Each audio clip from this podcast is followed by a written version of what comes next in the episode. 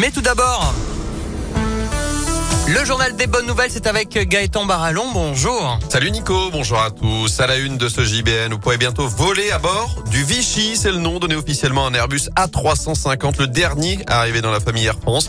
La compagnie a choisi de renommer ses avions comme des noms de villes, comme ça se faisait par le passé. Et cette fois, c'est donc Vichy qui est à l'honneur. Appareil qui est pour le moment en phase d'essai, mais d'ici quelques semaines, il devrait transporter des passagers dans le monde entier.